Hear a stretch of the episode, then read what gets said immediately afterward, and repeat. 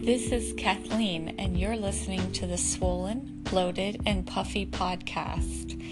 And in this podcast, I kind of expand upon the tips and information I share in my book for swollen, in my book, Swollen, Bloated, and Puffy, um, which I wrote for my clients, people um, after plastic surgery that are dealing with swelling, also orthopedic surgery and reconstructive surgery swelling, and also people with a diagnosis of lymphedema. So, today I want to talk about a topic which can be very important um, for anyone who's older, but especially um, for the men and women who are dealing with lower li- extremity lymphedema, so the swelling in the feet and the legs. And the treatment for um, lower extremity lymphedema is wrapping. So you'll be in some kind of a compression garment or a heavy bandage, a heavy wrapping bandage. And this bandage can go down to the feet and the toes as well. So when I was in um, the extra tr- advanced training to become a certified lymphedema therapist, I we wrapped each other in these leg garments, so I have just a little bit of experience um, with with having a one of these bulky wrapping bandages on my leg. And one thing that I instantly noticed was that my gait was different, my you know walking pattern was different, and I didn't have that same confidence in walking that I did without the bandages. So, I would like to give tips today in the podcast on preventing falls. So, the National Council on Aging reports that one in four older Americans falls every year, and that falls, falling, is the leading case of fatal and non fatal injuries in o- those over 65 years of age. So, this is important both for our parents and grandparents and um, for people who have the, the bandages, the wrapping with lower extremity lymphedema. So the risk of falls is increased by several things. Um, in addition to the bandages, it can be vision problems, medication side effects, and poor balance, which is what I'm going to focus on today.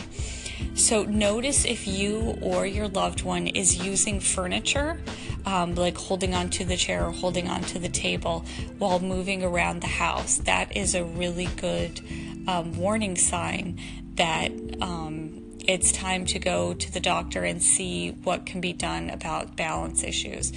And um, for older Americans, it can be a visit to the physical therapist to see if maybe um, they can get some balance training simple tips you can go around in your house um, to make it more fall resistant is um, securing rugs.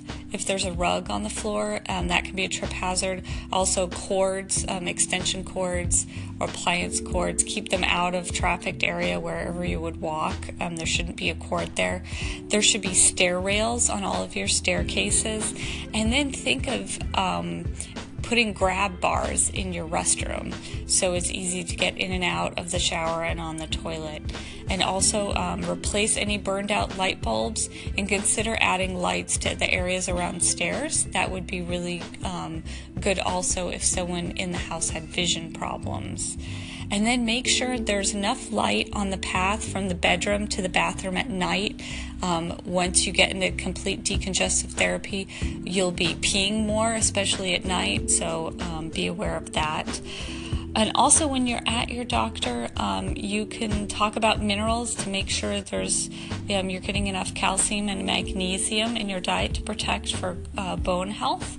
And then also exercise, which is what I always um, talk about with lymphedema exercise is great for getting your lymphatic system moving. It's also a great way to improve bone health.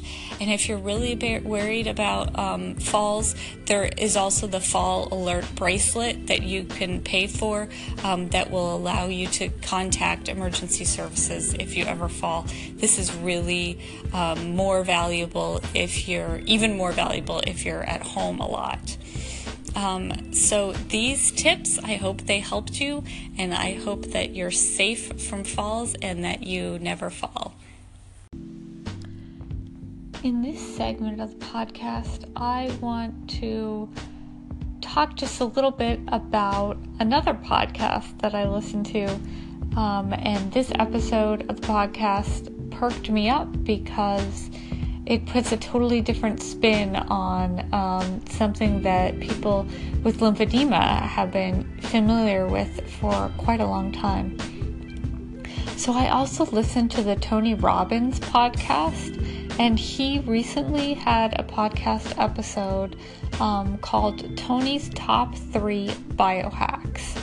And he talked about um, three different um, techniques that he uses to reduce swelling and inflammation and pain um, that happen after his uh, busy schedule. He said he was on a plane or a stage or traveling somewhere every week of the year, it seemed. So um, he talks about light therapy and then he talks about cryotherapy um, and then, interestingly, Tony Robbins' third biohack seems to be um, a lymphatic pump, which I thought was um, pretty humorous because it's a daily part of life for so many people with lymphedema, and um, so many of my clients have a uh, lymphatic uh, pneumatic compression pump at their house. So, um, if you want to listen to the podcast episode, it's very interesting to do like a little deep dive on uh, what Tony Robbins uses to um, reduce his pain. And I find it really interesting that he does use that uh, compression pump. And he had a lot of good things to say about um, manual lymphatic drainage or lymphatic massage in general because he uses the pump quite often, and um, he was on with uh, the person being interviewed for the podcast was the owner of a company that um, sells these uh, pumps similar to the ones that people with lymphedema use, and it was so interesting to find out that um, top elite athletes, pro athletes, also use the pump. Um, just like the men and women that I know with a diagnosis of lymphedema.